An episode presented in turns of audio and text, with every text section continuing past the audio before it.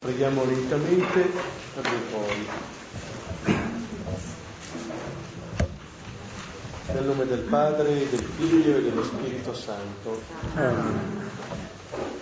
I cieli narrano la gloria di Dio e l'opera delle sue mani annunzia il firmamento. Il giorno al giorno ne affida il messaggio e la notte alla notte ne trasmette notizia. Non è linguaggio e non sono parole di cui non si oda il suono. Per tutta la terra si diffonde la loro voce e ai confini del mondo la loro parola. Là pose una tenda per il sole, esce come sposo dalla stanza nuziale esulta come prove che percorre la via. Egli sorge da un estremo del cielo e la sua corsa raggiunge l'altro estremo. Nulla si sottrae al suo calore. La legge del Signore è perfetta, rinfranca l'anima. La testimonianza del Signore è verace, rende saggio gli ordini del Signore sono giusti, fanno gioire il cuore. I comandi del Signore sono limpidi, danno luce agli occhi. Il timore del Signore è puro, dura sempre. I giudizi del Signore sono tutti fedeli. Più preziosi dell'oro, di molto oro fino più dolci del miele e di un favo stillante. Anche il tuo servo in essi è istruito, per chi li osserva è grande il profitto. Le inavvertenze, chi le discerne? Assolvimi dalle colpe che non vedo. Anche dall'orgoglio salva il tuo servo, perché stime non hai a potere allora sarò irreprensibile, sarò puro dal grande peccato. Ti siano gradite le parole della mia bocca, davanti a te i pensieri del mio cuore. Signore, mia rupe e mio Redentore. Gloria al Padre, al Figlio e allo Spirito Santo, come era nel principio, ora e sempre nei secoli dei secoli. Questo è un salmo che tra l'altro anche nel periodo di Natale viene citato, viene eh, portata l'attenzione sul sole di giustizia che sorge, che appunto col quale si identifica il verbo di Dio. Ci parla questo salmo di una gloria di Dio che si rende manifesta in diversi modi e una gloria di Dio che si manifesta continuamente, di giorno a giorno ne affida il messaggio, la notte alla notte ne trasmette notizia. Come dire che questo Signore è continuamente all'opera, cioè non si tratta tanto di andare a fare memoria di quello che è avvenuto nel passato, non solamente questo, ma di aprire gli occhi su un Signore che è all'opera continuamente, anche nella nostra vita. Allora, in ogni giorno, in ogni notte, come se il salmista ci portasse a considerare che quello che sta all'inizio, all'origine, a principio, è ciò che il Signore compie per noi non tanto ciò che noi eh, possiamo fare, quanto ciò che il Signore ha operato e continua a operare con noi e per noi. L'immagine di questo sole, egli sorge da un estremo del cielo e la sua corsa raggiunge l'altro estremo. Nulla si sottrae al suo calore. Questa è l'opera del Signore poco prima ha detto che è come sposo che esce dalla stanza nuziale, sono immagini che richiamano l'amore che Dio ha verso ciascuno, verso ciascuno, da un estremo all'altro. Nulla eh, può essere sottratto a questo calore. C'è questo desiderio del Signore di raggiungere col calore del suo amore ogni persona. In questo allora possiamo cambiare un po' il nostro sguardo. I comandi del Signore sono limpidi, danno luce agli occhi. Come dire che chi riceve questo calore pian piano può modificare il suo sguardo. Qua c'è un sole che dà calore da una parte, qui sono i comandi che danno luce. Questa è l'immagine tipica del sole, che dà luce e che dà calore. Ecco, manifesta bene questa azione del sole, l'azione stessa di Dio, che dà calore e dà anche luce per la nostra vita. Il Salmo ci introduce nel brano di questa sera, un brano più lungo rispetto agli altri, che è Marco 7, 1, 23. Abbiamo parlato del sole che dà luce, il brano della volta scorsa invece si svolgeva di notte, scambiano Gesù per fantasma e subito dopo il dono del pane Gesù che cammina sulle acque e poi abbiamo visto il commento dell'Evangelista dice non avevano capito il fatto dei pani perché avevano il cuore indurito. Il fatto dei pani, il pane è la vita, è il centro della nostra vita. E il pane vuol dire la vita e vuol dire amarci come lui ci ha amato, condividere il pane. Prese il pane, lo spezzò e lo diede è l'unica legge che c'è, l'unica tradizione di cui viviamo. E come mai non riusciamo a vivere questa tradizione, noi discepoli? Come mai facciamo tante messe e tante Eucaristie e poi non riusciamo a riconoscere il Signore che è presente in tutta la storia, in tutte le persone, in tutti i fratelli, cominciando dagli ultimi? Perché abbiamo il cuore indurito? Ecco, questa sera vediamo perché il nostro cuore è indurito. È indurito a causa della legge e del potere, che tutti ci inventiamo a modo nostro. E vedremo quanto è bello perché tocca ciò che ci impedisce di vivere genuinamente la fraternità, questo testo, che impedisce di vivere il pane, che fa scambiare Dio, che è amore, che vince la morte, che cammina sulle acque per fantasma che ci fa celebrare tante Eucaristie, ma poi tutto continua come prima. Allora leggiamo questo brano e chiediamo a Dio di comprendere. Marco 7, 1, 23. E si riuniscono da lui i farisei e alcuni degli scribi venuti da Gerusalemme. E vedendo alcuni dei suoi discepoli mangiare i pani con mani immonde, ossia non lavate, i farisei infatti e tutti i giudei non mangiano se prima non si sono lavati le mani fino al polso, tenendo la tradizione degli antichi. E venendo dal mercato non mangiano senza essersi aspersi. E molte altre cose ci sono che tengono per tradizione, abluzione di calici, orci e varie grane, e lo interrogano i farisei e gli scribi. Perché i tuoi discepoli non camminano secondo la tradizione degli antichi, ma mangiano il pane con mani immonde? Ma egli disse loro, bene profetò Isaia di voi, ipocriti, come sta scritto. Questo popolo mi onora con le labbra, ma il loro cuore è lontano da me.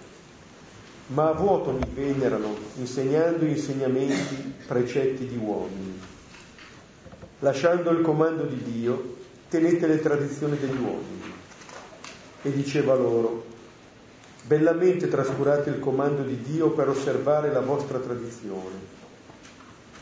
Mosè infatti disse, onora tuo padre e tua madre, e chi maledice il padre e la madre finisca a morte.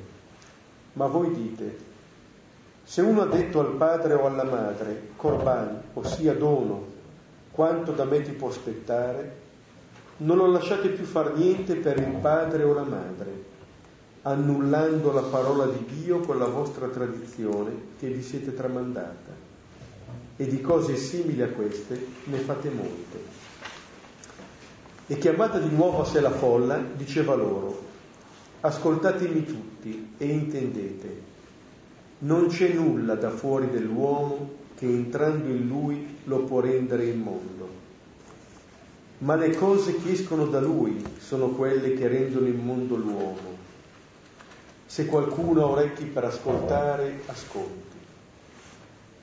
E quando entrò in casa, lontano dalla folla, i suoi discepoli lo interrogavano sulla parabola e dice loro, così anche voi siete privi di senno. Non capite che tutto quel che dal di fuori entra nell'uomo non può renderlo immondo, perché non gli entra nel cuore ma nel ventre ed esce nella latrina, purificando tutti gli alimenti.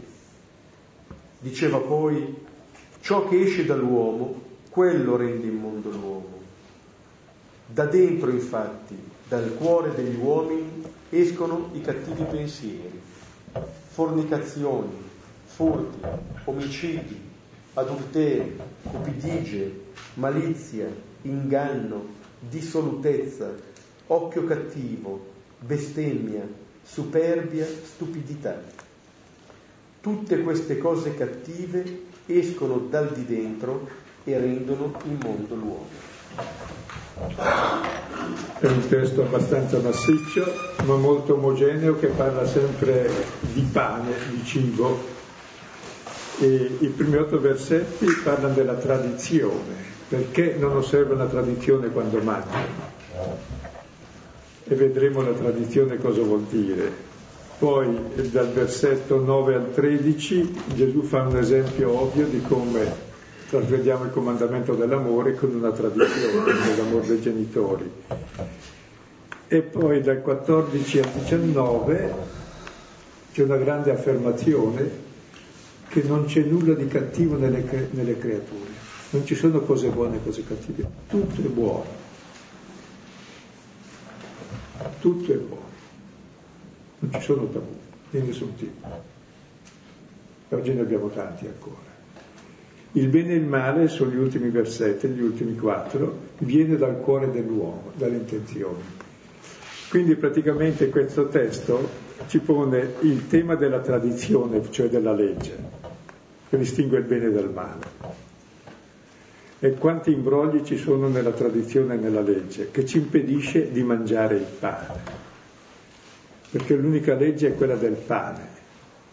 Prendete e mangiate, è il mio corpo dato per voi, fate questo in memoria di me, cioè fate come ho fatto io.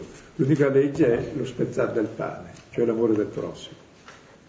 Tutte le altre leggi che sono inventate per non amare il prossimo, per i privilegi di casta, di persone, sono tutte contrarie. E poi la bontà di tutta la creazione e poi il bene e il male dove sta. Ecco, entrare nel proprio cuore è lì che c'è la sorgente del bene e del male. Quindi sono temi molto grossi e estremamente attuali, anche perché uno in genere si ritiene bravo perché osserva tutte le leggi, fa tutte le norme. Eh, eh. Non appunto è come mette un po' l'accento questo brano su, su che cosa è essenziale e a volte su eh, quello che in apparenza sembra essere l'osservanza, quindi un rapporto ordinato con il Signore, mentre in realtà è un tradimento di questo rapporto con il Signore. Possiamo dire qualcosa di generale sulla legge magari, che così possiamo intenderci per entrare. Ecco, la prima cosa è che se la legge è giusta, non capita sempre, indica il bene e denuncia il male, quindi per sé è buona. Ma cosa c'è di male nella legge allora? Bene, c'è un senso sbagliato della legge che consiste in questo. Io ho osservato la legge, quindi sono a posto, come se la legge fosse fine a se stesso. Invece la legge ha un solo fine. L'unica legge è amare il prossimo. Quindi guarda se hai amato il prossimo, non se hai osservato la legge. E molte persone religiose dicono io ho pregato, io ho fatto il bene, io sono andato a messa, ho fatto il mio dovere, ho pagato il mio debito, allora mi sono meritato il paradiso. Ecco, questo è il peccato che ci esclude da Dio. Perché Dio è amore, l'amore non si può meritare se non trattare Dio da prostituta. L'amore non è un dovere e non serve per tenere buono l'altro come se mi odiasse. Cioè il più grave insulto a Dio questo legalismo della legge. Punto primo. C'è il secondo senso ancora, e questo è il primo senso sbagliato, poi c'è un altro senso sbagliato, è la legge che conosciamo bene, quella di Caino, quella di privilegi, c'è il più forte che detta legge. Però anche con la legge religiosa noi riusciamo a dettare legge a Dio, io faccio queste cose e tu adesso mi devi.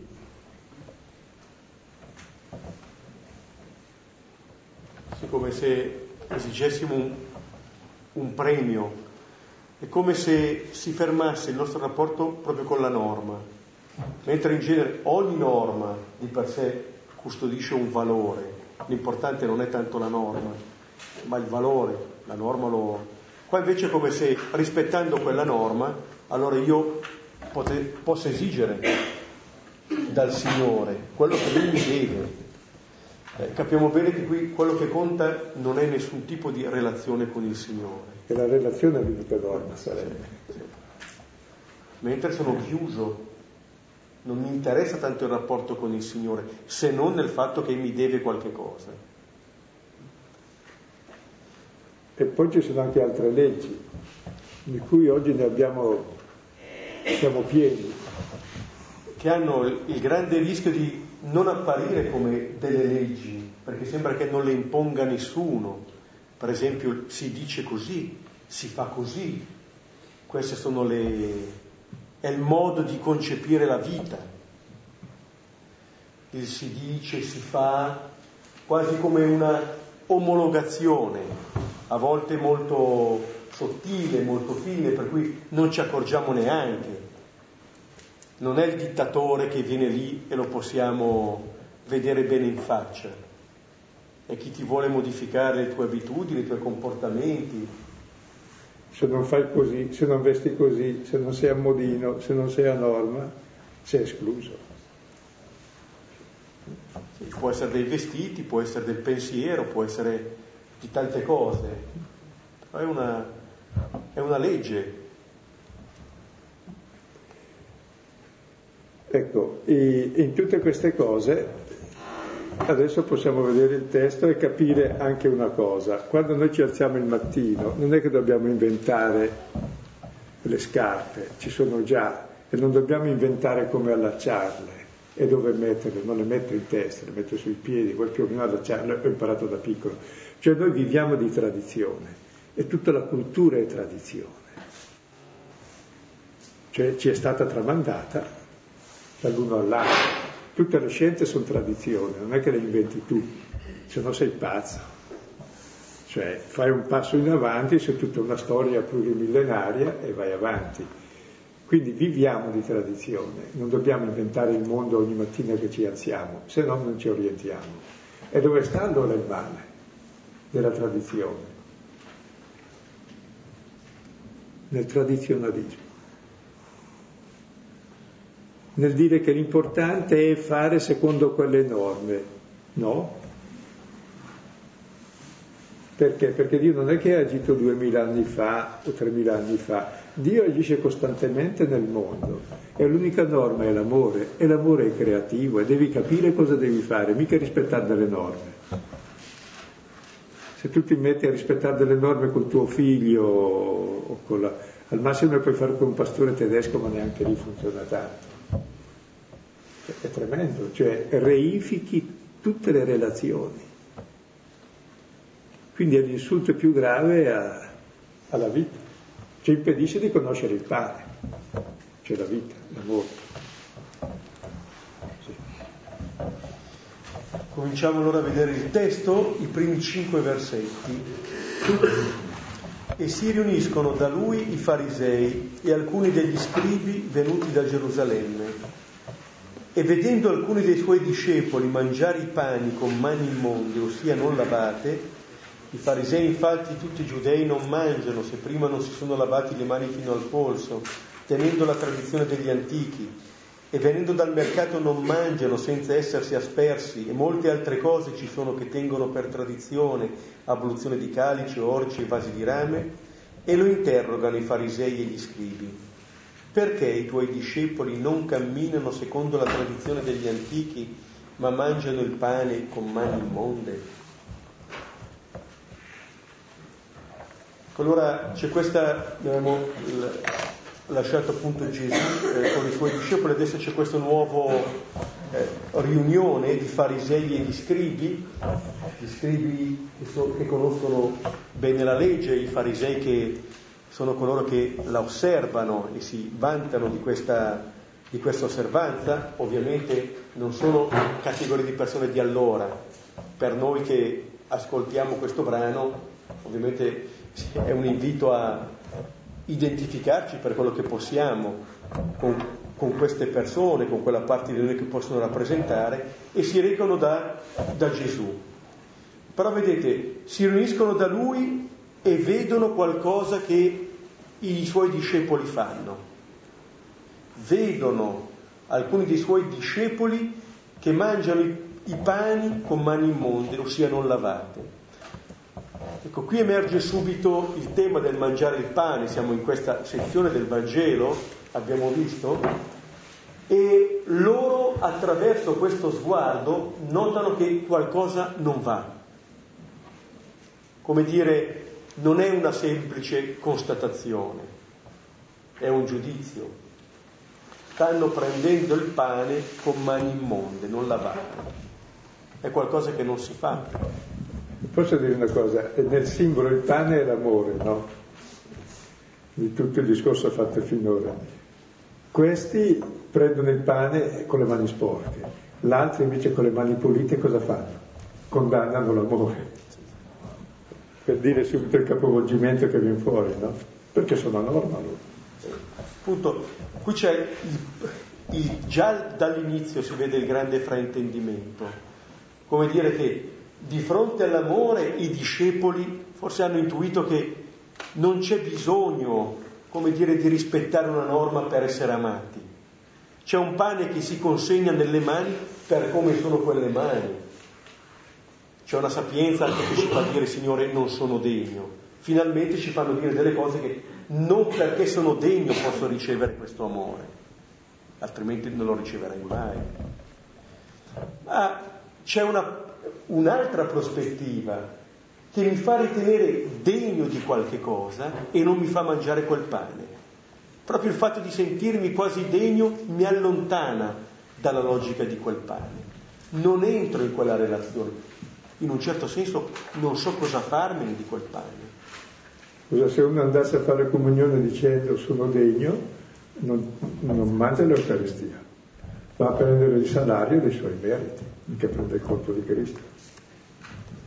Esattamente questo, cioè la, le mani immonde stanno forse a sottolineare ancora di più la gratuità di quel dono che avviene, di quel pane che c'è, è lì. E dall'altra parte però i, ehm, i farisei e gli scribi vedono questo e giudicano, giudicano tutti, giudicano i discepoli, ma se condannano i discepoli vuol dire che il maestro non funziona tanto, se quelli sono i discepoli vuol dire che il maestro non insegna bene.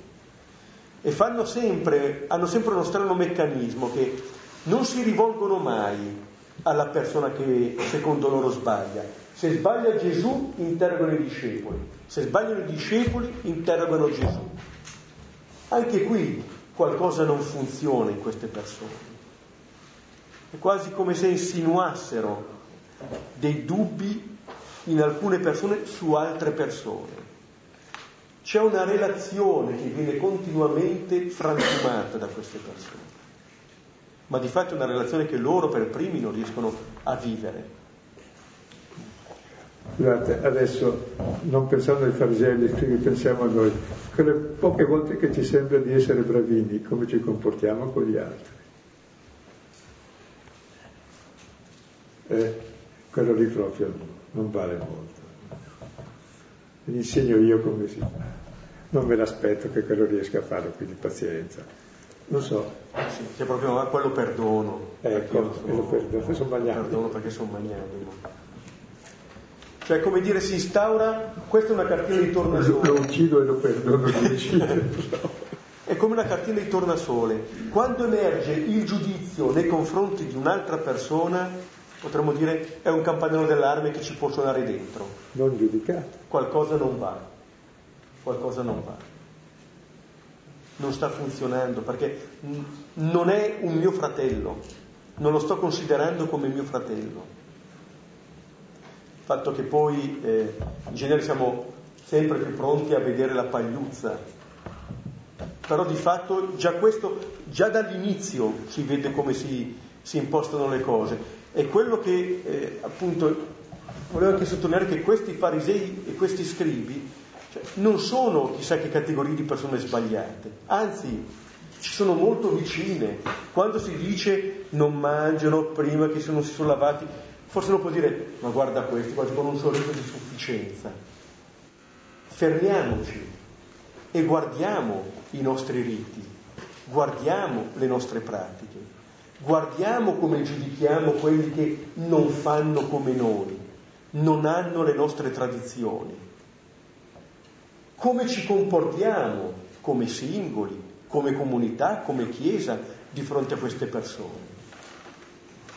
Capite che diventa un discrimine grande e che ci pone dalla parte opposta del mangiare il pane. Eh, ma noi siamo padani e gli altri sono baluba. Scusa. No, no. no sono cose tremende se le dice un cristiano questo.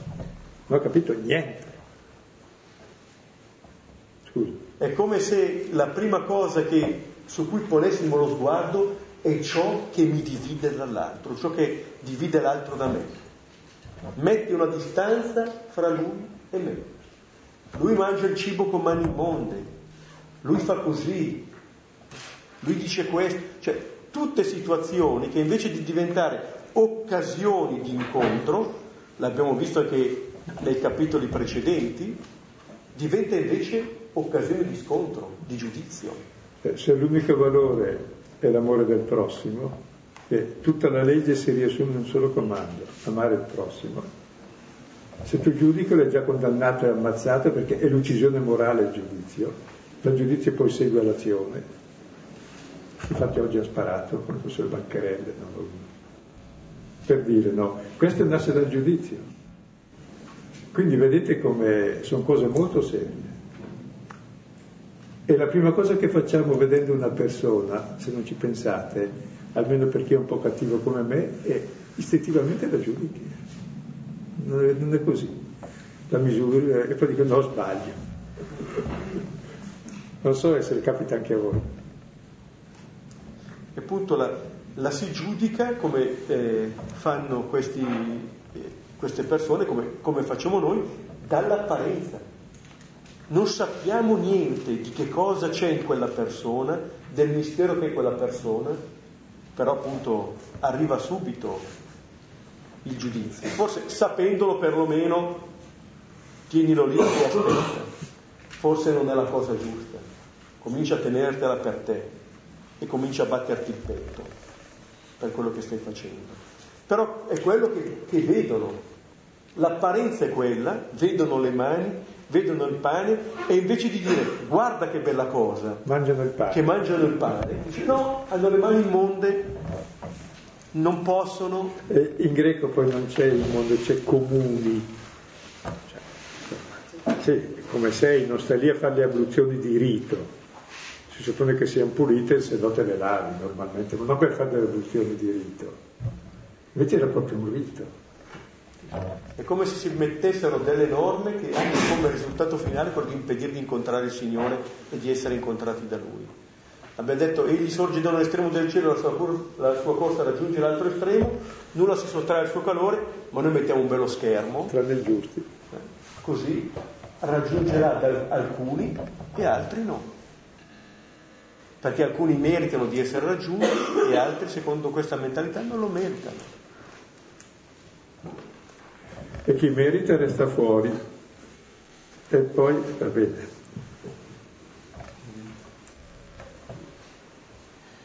Ecco, e Gesù risponde, e sarebbe utile vedere tutte le tradizioni che ci facciamo anche noi nella Chiesa, anche come singole persone. Io ho sempre fatto così, rispettate i miei criteri. Ognuno di noi è peggio di un'istituzione alla fine. Se uno non entra nelle norme di quel che penso, di quel che dico, subito cerco di convincerlo. No? E ci sembra assurdo che non faccia anche lui come... Eh, se avesse ragione penserei anch'io come lui.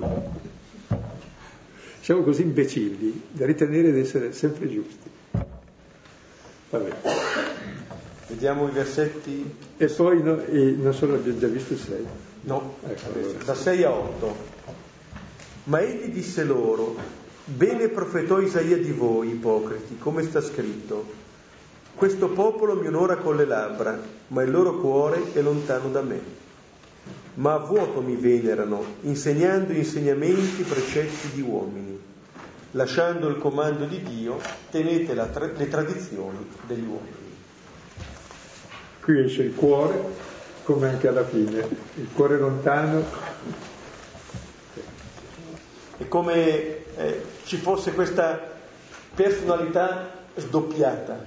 Il fatto che dica bene profetosa di voi vuol dire che è qualcosa che Già Isaia parlava di loro, vuol dire che sta parlando anche di noi Isaia. È qualcosa che ci può accompagnare, quindi è qualcosa di profondo qui, non è qualcosa di eh, esteriore, quasi di trascurabile. E che cosa dice? Dice che questo popolo vive, viviamo uno sdoppiamento tra le labbra e il cuore. Le labbra dicono una cosa, il cuore pensa un'altra cosa. Tra l'altro il cuore è l'occhio, l'occhio che giudica, quindi il cuore che condanna, quindi il cuore che vive nell'odio. Vuol dire, pensare di confessare la propria fede nel Signore con, con le labbra, in realtà questo cuore è un cuore indurito. Di fatto questo che tutto il meccanismo eh, che si mette in moto, come dire, è il meccanismo di chi non ha ancora conosciuto pienamente l'amore con cui Dio lo ama. Questa osservanza delle norme, questa ricerca di sicurezza nell'osservanza delle norme è tipico di chi ancora non si è lasciato amare, non si è fatto raggiungere da, dal calore di quel sole e cerca la propria sicurezza in quello invece che nell'essere amato. E tenete presente che quasi tutta la religiosità, compresa quella degli apostoli, il loro cuore era indurito appunto perché pensano che per l'Eucarestia e per raggiungere Dio basta osservare certe norme, poi sono a posto. Invece no, l'unica norma è quella sola, del pane, cioè della vita, cioè dell'amore, del non giudizio dell'altro, del rispetto appunto dice che a vuoto mi venerano insegnando insegnamenti precetti di uomini. E qui altro sdoppiamento, lasciando il comando di Dio tenete trad- le tradizioni degli uomini. È bellissima questa religiosità a vuoto, vuoto è proprio libero che non esiste. Cioè noi adoriamo le nostre idee, i nostri dogmi, le nostre convinzioni, i nostri riti e odiamo i fratelli, è tremendo la religiosità vuota.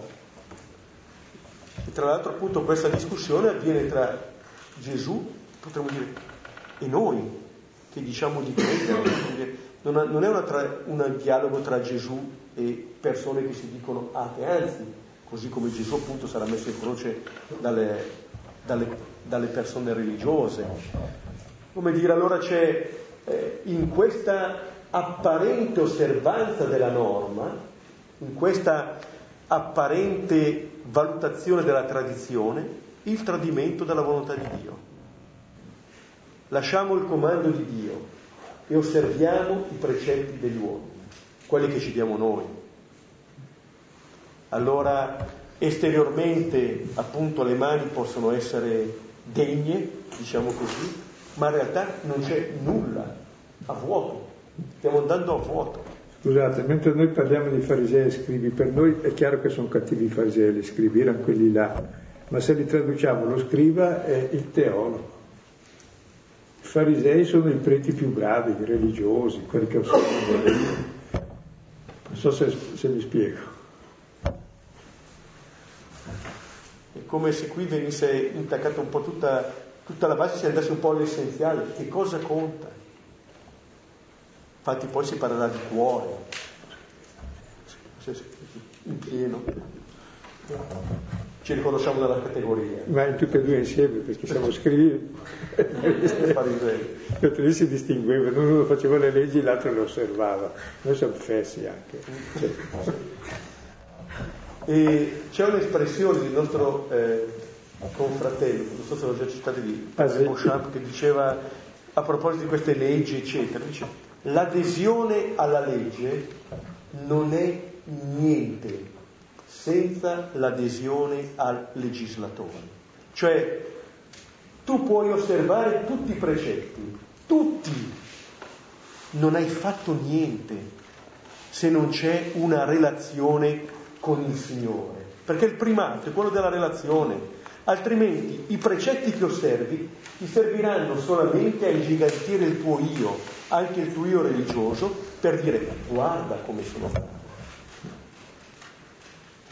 E non c'è invece, come dire, la relazione che ci fa crescere, ci porta davvero a quello che è essenziale. Ma tante cose noi le facciamo per avere, potremmo dire, dei riconoscimenti. Qui l'avremmo in partenza il riconoscimento. È proprio qualcosa che si capovolge. Come dire, quello che io posso fare è la risposta a quello che il Signore ha fatto. Non è ciò che poi motiverà la venuta del Signore. Ed è bello questa, non c'è osservanza della legge senza adesione del legislatore, come la legge di Dio è l'amore del prossimo, allora è l'adesione all'altro la legge, è il rispetto dell'altro, è la venerazione dell'altro, la venerazione che ha Dio per l'altro, è morto per lui come per me. E circa le categorie delle persone giuste, si dice che anche nelle comunità religiose ci sono due categorie di religiosi tutti santi, eh? ma ci sono i santi che fanno tutte le loro dovere e i martiri quelli che ci stanno vicini.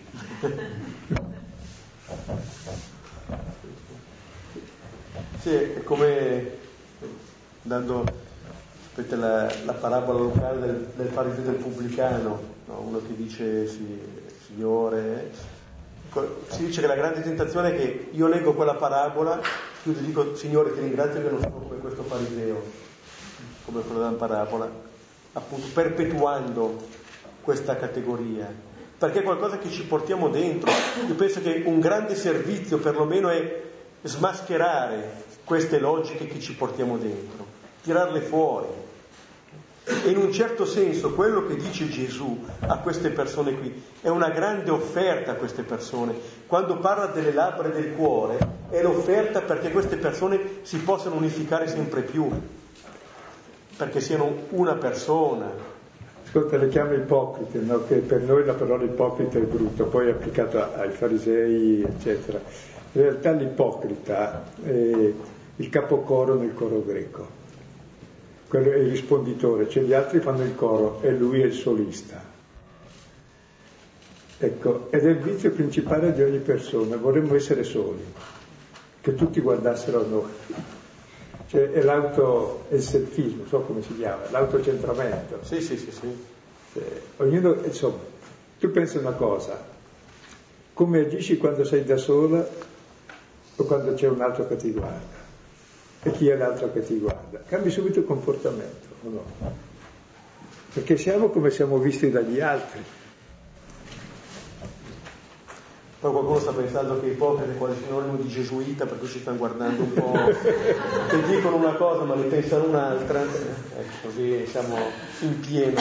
Ci siamo. Ci siamo in pieno. Comunque con queste parole Gesù sta dicendo che si rischia di annullare la relazione con Dio, eh, lasciando il comando di Dio. Poi tornerà a questo. Vediamo i versetti da 9 a 13 e diceva loro, bellamente trascurate il comando di Dio per osservare la vostra tradizione. Mosè infatti disse, onora tuo padre e tua madre e chi maledice il padre e la madre finisca a morte. Ma voi dite, Se uno ha detto al padre o alla madre, Corban, ossia dono quanto da me si può aspettare, non lo lasciate più far niente per il padre o la madre, annullando la parola di Dio con la vostra tradizione che vi siete tramandata. E di cose simili a queste ne fate molte. Spiego il Corban. Eh, Corban c'è tradotto, ossia dono sacro. E quando uno dichiarava che una cosa, un bene, un immobile, un terreno o dei soldi erano corban, ma erano più, piuttosto dei beni, ecco, erano dedicati al Tempio. Lui poteva avere l'usufrutto durante la vita, poi passavano al Tempio, per cui li poteva godere solo lui, non, passava, non poteva usarli per nessun altro, né per fare l'elemosina, né per aiutare la moglie, né i figli, né i genitori vecchi, quindi è perfetto egoismo. Io li posso usare il frutto e agli altri lascio niente. Quindi, bellissima legge come appunto qui viene eh, sottolineata da Gesù che attraverso questa norma io impedisco all'altro di fare del bene, verso il padre e la madre. Vedete, si annulla dopo la relazione con Dio anche la relazione con gli altri. Qui con gli altri che sono poi le nostre origini. Quello che diceva prima Silvano di, di questo mettersi al centro, qui viene sottolineato in maniera proprio esemplare perché da un lato annullo la relazione con Dio, dall'altra qui vengono citati il padre e la madre, quelle che sono le nostre origini, il credersi dei padri eterni, che tutto cominci e finisca con noi e diventiamo la misura di tutte le cose. Ne siamo consapevoli o meno, ma questo porci al centro di fatto diventa eh, un principio idolatrico con il mio io al centro che tutti devono venerare. E posso far notare nel testo l'ironia e il sarcasmo di Gesù molto, molto fine, no? Quando comincia, beh, prima dell'Evangelista che parla delle tradizioni antiche, le tradizioni degli antichi, è, è tutto per tradizione, e poi Gesù comincia ipocriti, il cuore lontano da me, e poi dice annullate il comando di Dio con le vostre tradizioni, e poi dice ma bellamente, siete bravi, complimenti, trascurate il comando di Dio per osservare la vostra tradizione. Mosè ha detto non è il padre e la madre, ma voi dite se uno dice Corban, allora annullate la parola di Dio con la vostra tradizione, che vi siete tramandate la stessa parola. E di cose simili a queste ne fate molte, complimenti, siete bravi, bellamente fate. E c'è un'ironia. Eh? Sì, sì e anche il fatto che richiami Mosè. Sì. Volete le vostre tradizioni? Ma vi dico io quali sono le vostre tradizioni. Come dire, avete tradito anche le vostre tradizioni, Mosè vi ha già detto alcune cose e voi le avete cambiate. Gesù si inserisce in questa tradizione che loro invece stanno tradendo. E pensate come noi tradiamo costantemente il pane, che l'Eucarestia corpo del figlio dato per tutti e facciamo dell'Eucaristia lo steccato assoluto che ci divide da tutti quasi.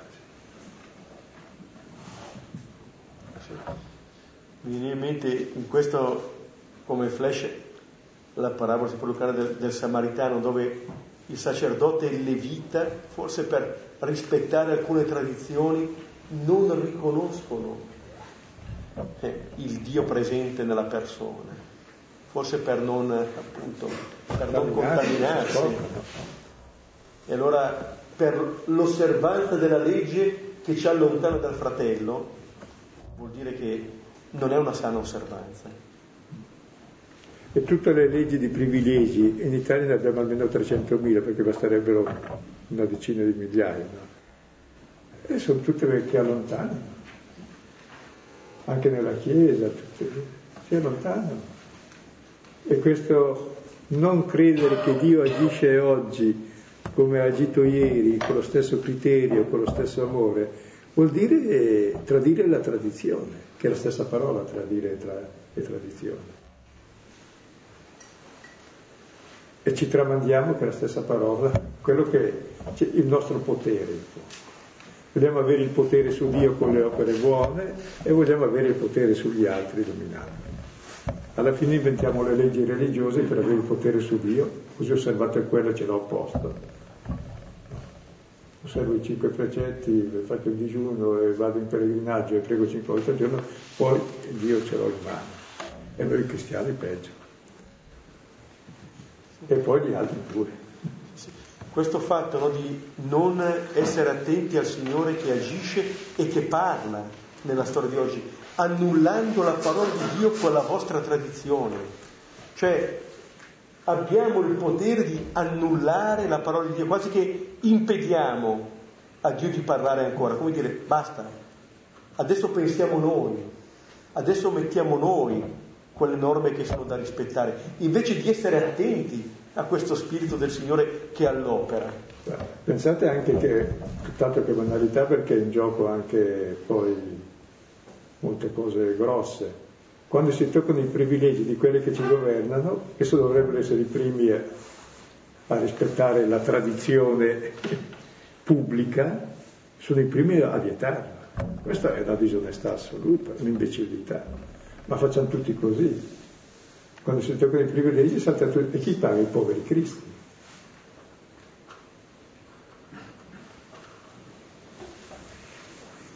Vediamo versetti 14, da 14 a 16. E chiamata di nuovo a sé la folla, diceva loro, ascoltatemi tutti e intendete. Non c'è nulla da fuori dell'uomo che entrando in lui lo può rendere immondo ma le cose che escono da lui sono quelle che rendono il mondo l'uomo. Se qualcuno ha orecchi per ascoltare, ascolti.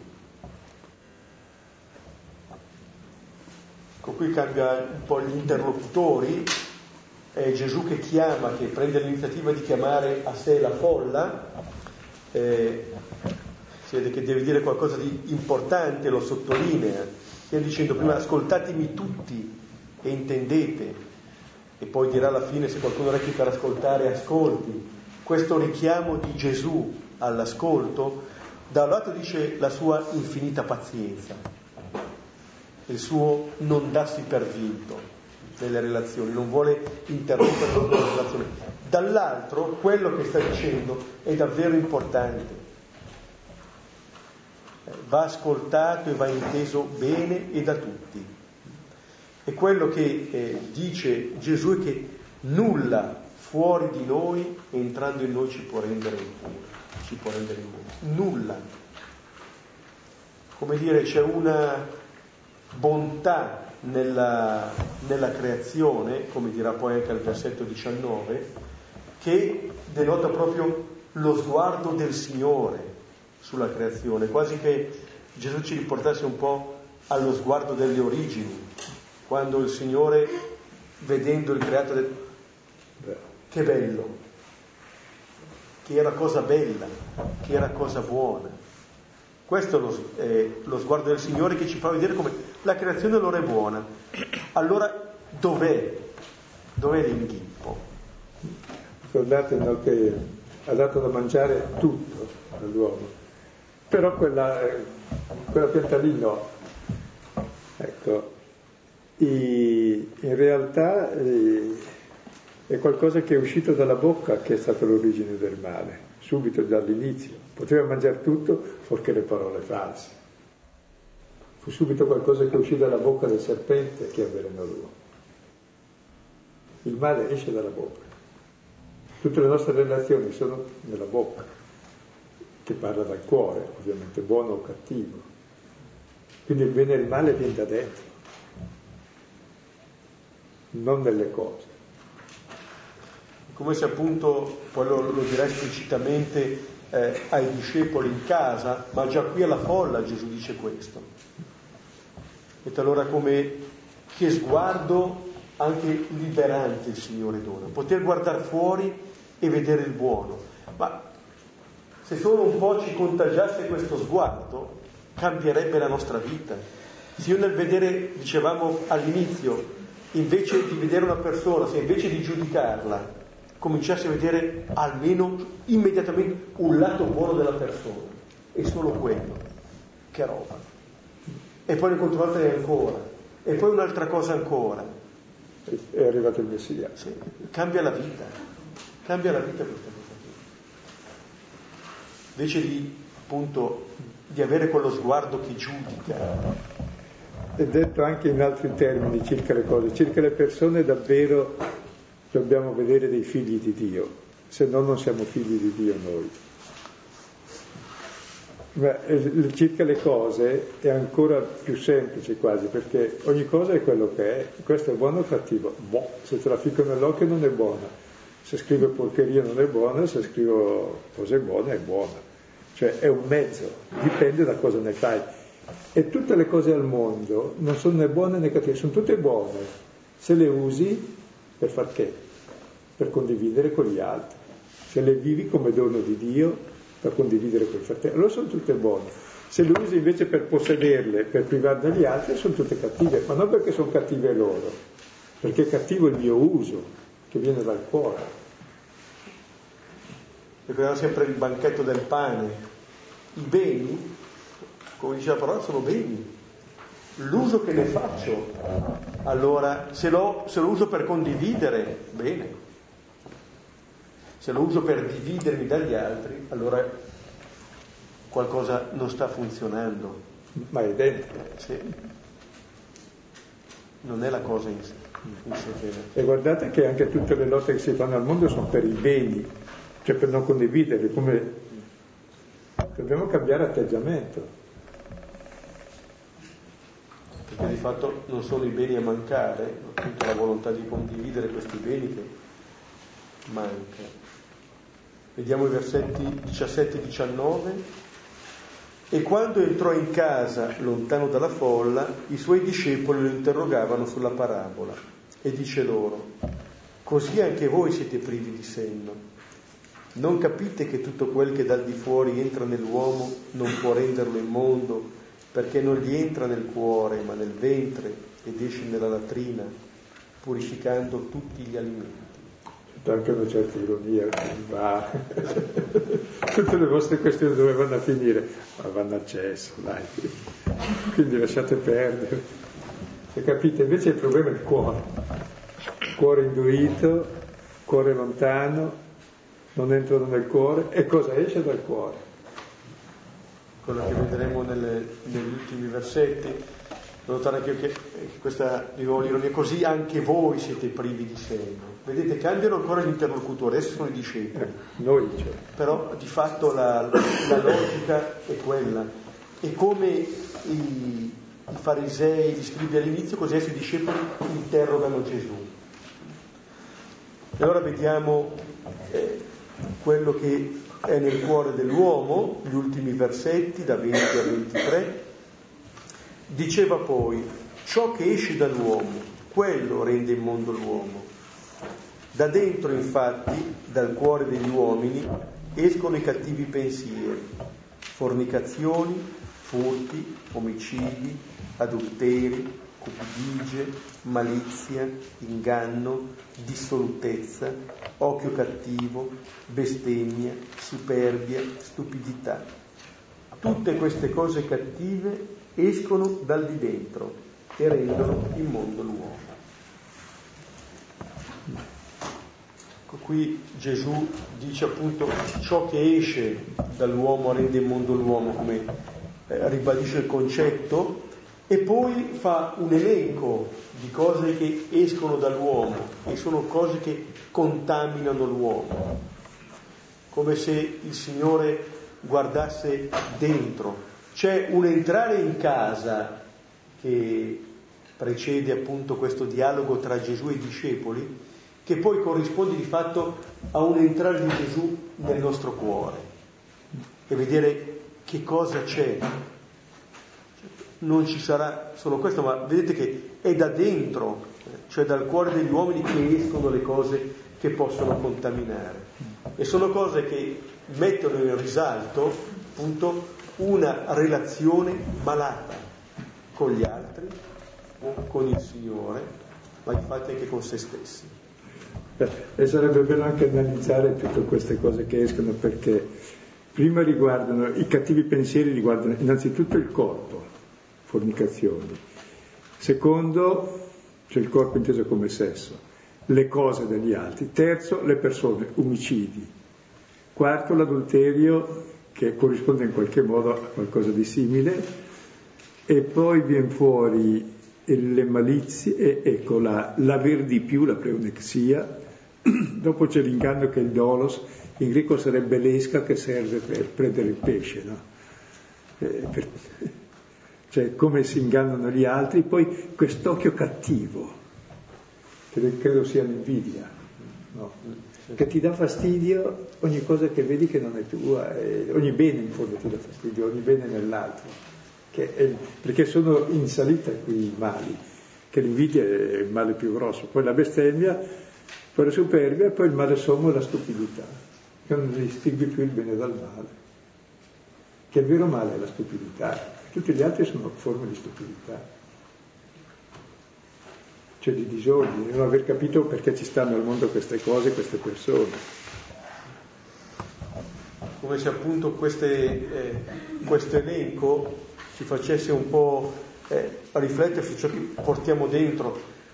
Era partito il, questo brano da uno sguardo fermo all'apparenza, le mani immonde, le mani impure, e però questo, questo brano arriva fino al cuore, il punto cioè, va dentro di noi. Eh. Il cammino che fa fare Gesù è questo, dall'apparenza al cuore.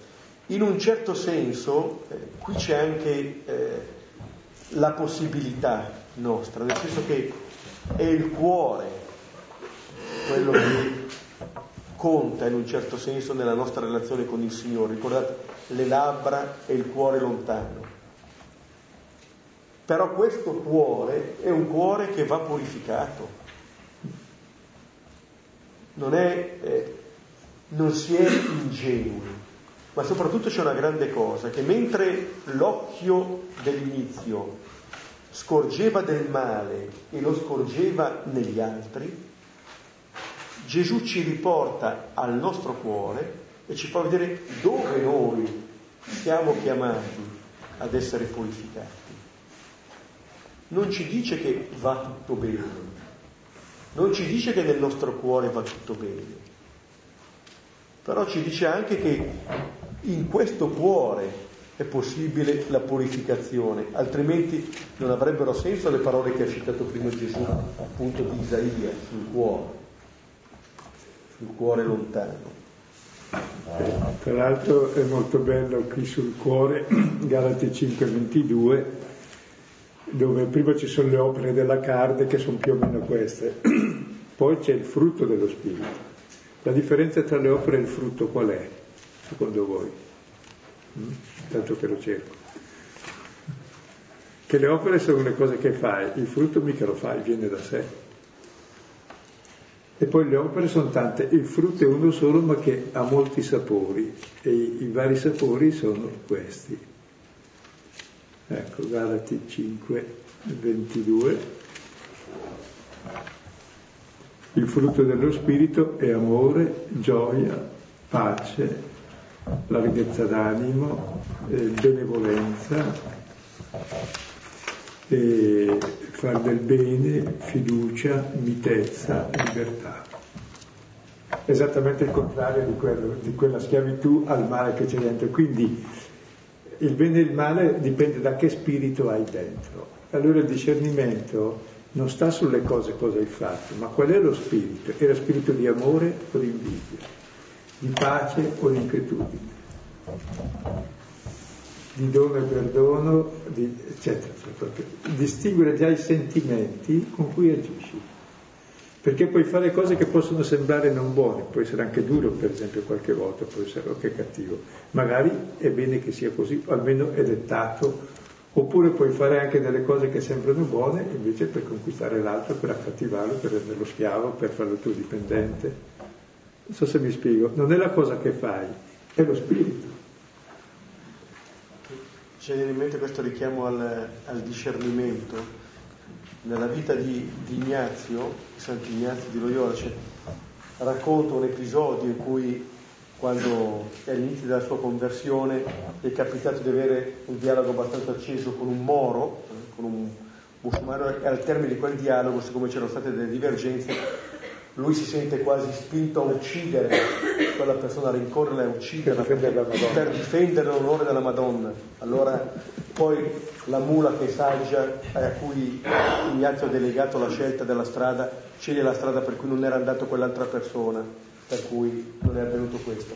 Ma quando scrive gli esercizi spirituali, dice esercizi spirituali per vincere se stessi e non prendere decisioni per affezioni disordinate. Cioè, dove c'è questa grande intuizione, non è più l'altro da vincere. L'avversario non è l'altro, ma sono quelle parti inautentiche di te, quelle cose che non ti fanno essere autentico, quelle sei chiamato a vincere. Eh? Non la risolvi uccidendo l'altro, guardando, vedendo che il male è fuori di te, è l'altro che è malvagio. Ma se io vinco quelle battaglie che ho dentro di me, l'altro mi apparirà figlio di Dio, mio fratello, e avrò vinto la mia battaglia. Perché questa è la battaglia da vincere. E questa è la battaglia del pane. Eh, sì, esatto. Di, questo è il mangiare il pane. È come se anche con questi diversi interlocutori ci dice che rispetto a mangiare il pane siamo tutti dalla stessa parte, come dire... Stessa pasta. Sì. Siamo tutti chiamati a convertirci a questo Gesù c'era nel Vangelo di domenica, in mezzo a voi sta uno che non conoscete. Non abbiamo in tasca questo Signore. E poi tra l'altro se notate non possiamo mentire allo spirito, cioè io so se una cosa la faccio per rabbia o per, o per amore, o a metà strada, per invidia o perdono, cioè, con pace o con inquietudine. E tra l'altro avevo notato che questi doni, dico, ma conquistiamone uno al giorno, poi il primo non mi riusciva, e passiamo al secondo. Poi mi sono accorto che se manca uno manca tutti. È come una gomma, insomma, se è bucata, è bucata. Il buchi sia 12 o 1 eh, non serve lo stesso. Quindi sono un'unica cosa, ecco, avere questo spirito del Signore di amore che cresce e cresce alimentato da questo pane, che l'amore si alimenta con se stesso.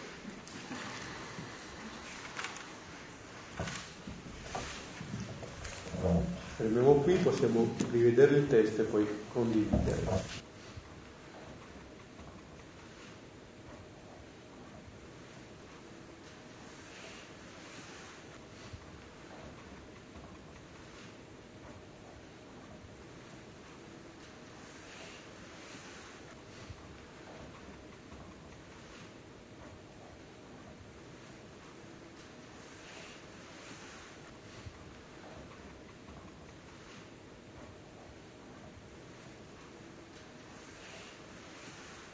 Ognuno è esortato a visitare le sue tradizioni che si è fatto lui, che siamo abili, dice, quindi cerchiamo di vederle almeno. E di cose simili ne fate tante, complimenti, ma bellamente le fate. Una delle poche volte che usano alberghi, semplicemente.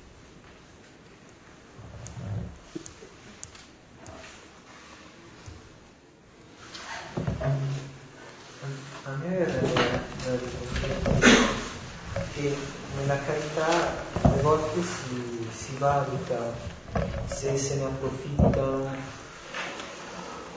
della situazione, se eh, siamo sfruttati, se eh, non so, mh, favoriamo una furbizia e, e anche quando rifiutiamo delle tentazioni magari poi anche lì sentirci magari come dire, sentirmi un po' come dire amico, un po' come ho rifiutato questa cosa è che sono eh, dopo gelida nei confronti del mondo, cioè c'è una ribellione giusta, come un po' Gesù quando eh, ribalta le vantaggio lì sembrerebbe addirittura che fa, so, una cosa per male, poi non so, viene un po' questo da riflessione su questo testo queste cose che abbiamo detto. Parlate pure un po' più alta voce in modo che anche gli altri sentano la condivisione.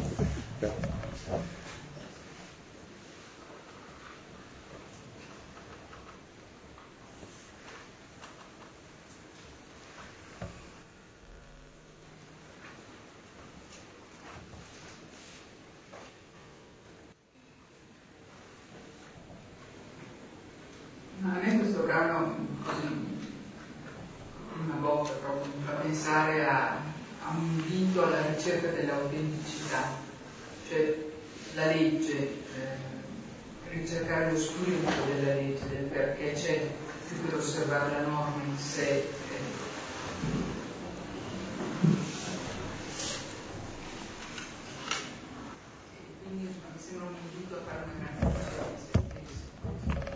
Ma forse norme non ce ne sarebbero neanche, poi bisogna farne qualcuna, ma la norma è l'altro. No, sì. O no?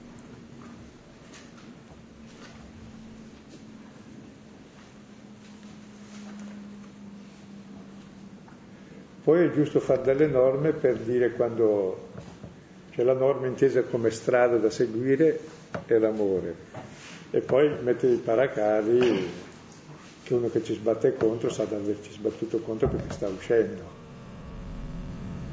Perché a volte mi sembra che l'osservanza di questa tradizione sia quasi una maniera per definirsi. Sì, sì. Penso... È come che uno andasse in macchina sui paracarri a uno a uno invece che andare lungo la strada. No? Una, una famiglia ebrea osservante, doppie arterie luci, ne abbiamo una.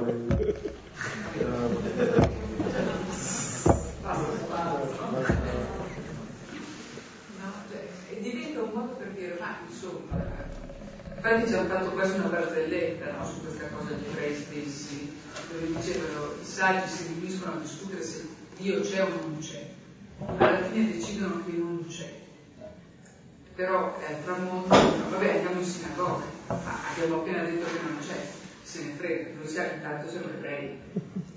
Sì, sì. No? Per cui diventa proprio eh, un modo per definire se stessi più che... Sì.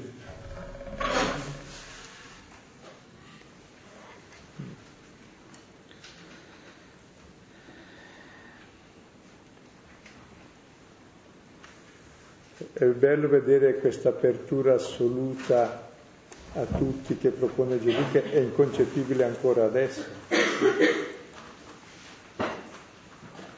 Ci definiamo tutti perché siamo di qui di là. Io non sono padano, sono del Valtronto, quindi non posso fischiarmi con i volgari padani. o per dire è tremendo come siamo stupidi dopo duemila anni. E la gente poi ci crede. La stupidità trionfa sovrana.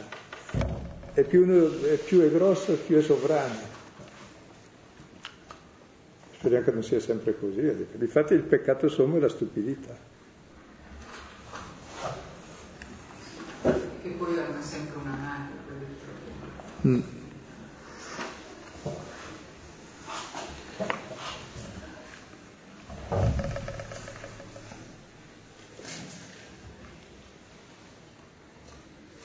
Sai cosa mi richiama anche questo testo? L'annunciazione a Zaccaria. Quando lui è chiuso nel tempio, no? dietro la tenda, proprio nel posto più sacro, gli parla l'angelo, poi gli parla e non gli crede e diventa muto. Il figlio è, diciamo, sacerdote per nascita, perché se il padre è sacerdote, era nel deserto, vestito di peli di cammello, si nutriva di locuste, era il miele selvatico ed era voce di uno che, cioè uno muto e l'altro voce, no? Proprio senza la tradizione, senza niente che lo chiudesse.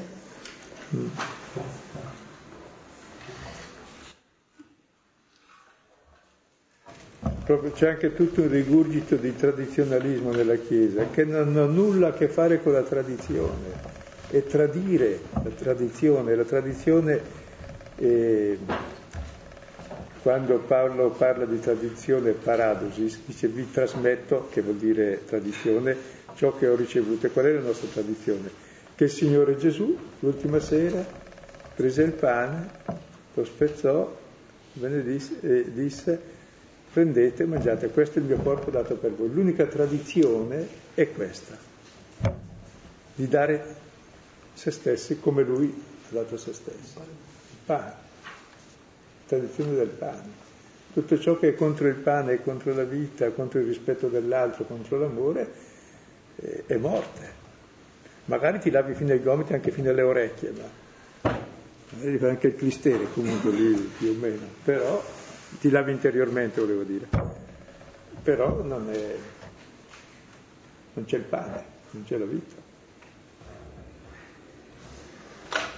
Mi viene in mente Giuseppe quando scoprì il fattaccio che Maria era incinta. Eh, fattaccio, eh. È stata una persona giusta. Lo volevo mandare via. Eh, Doveva Giusto. denunciarla pubblicamente per lapidare. Però in quel momento c'è la confessione, c'è la giustizia, intesa come la regola che doveva seguire per essere in Dio, lui non la rispetta. E poi in quel momento si rivela lui, l'angelo, cioè si rivela lui Dio. E c'è quindi quel, passaggio in più dalla regola che era fatto morire Maria alla nascita di Cristo.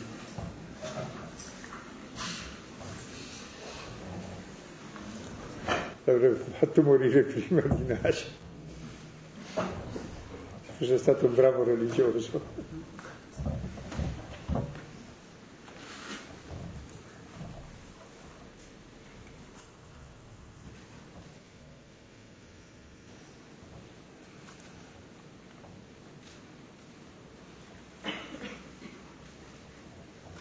Ok, andiamo- allora capite come Giacomo, che è un giudeo molto convinto, parla di legge di libertà.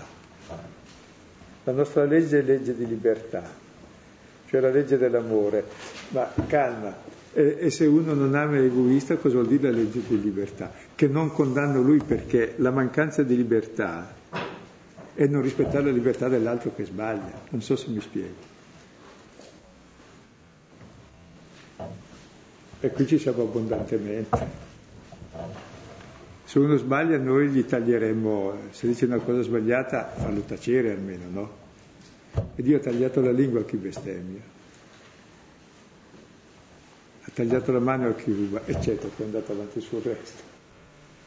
Ha tagliato la testa a chi pensa male. Il rispetto assoluto che ha Dio di ciascuno di noi.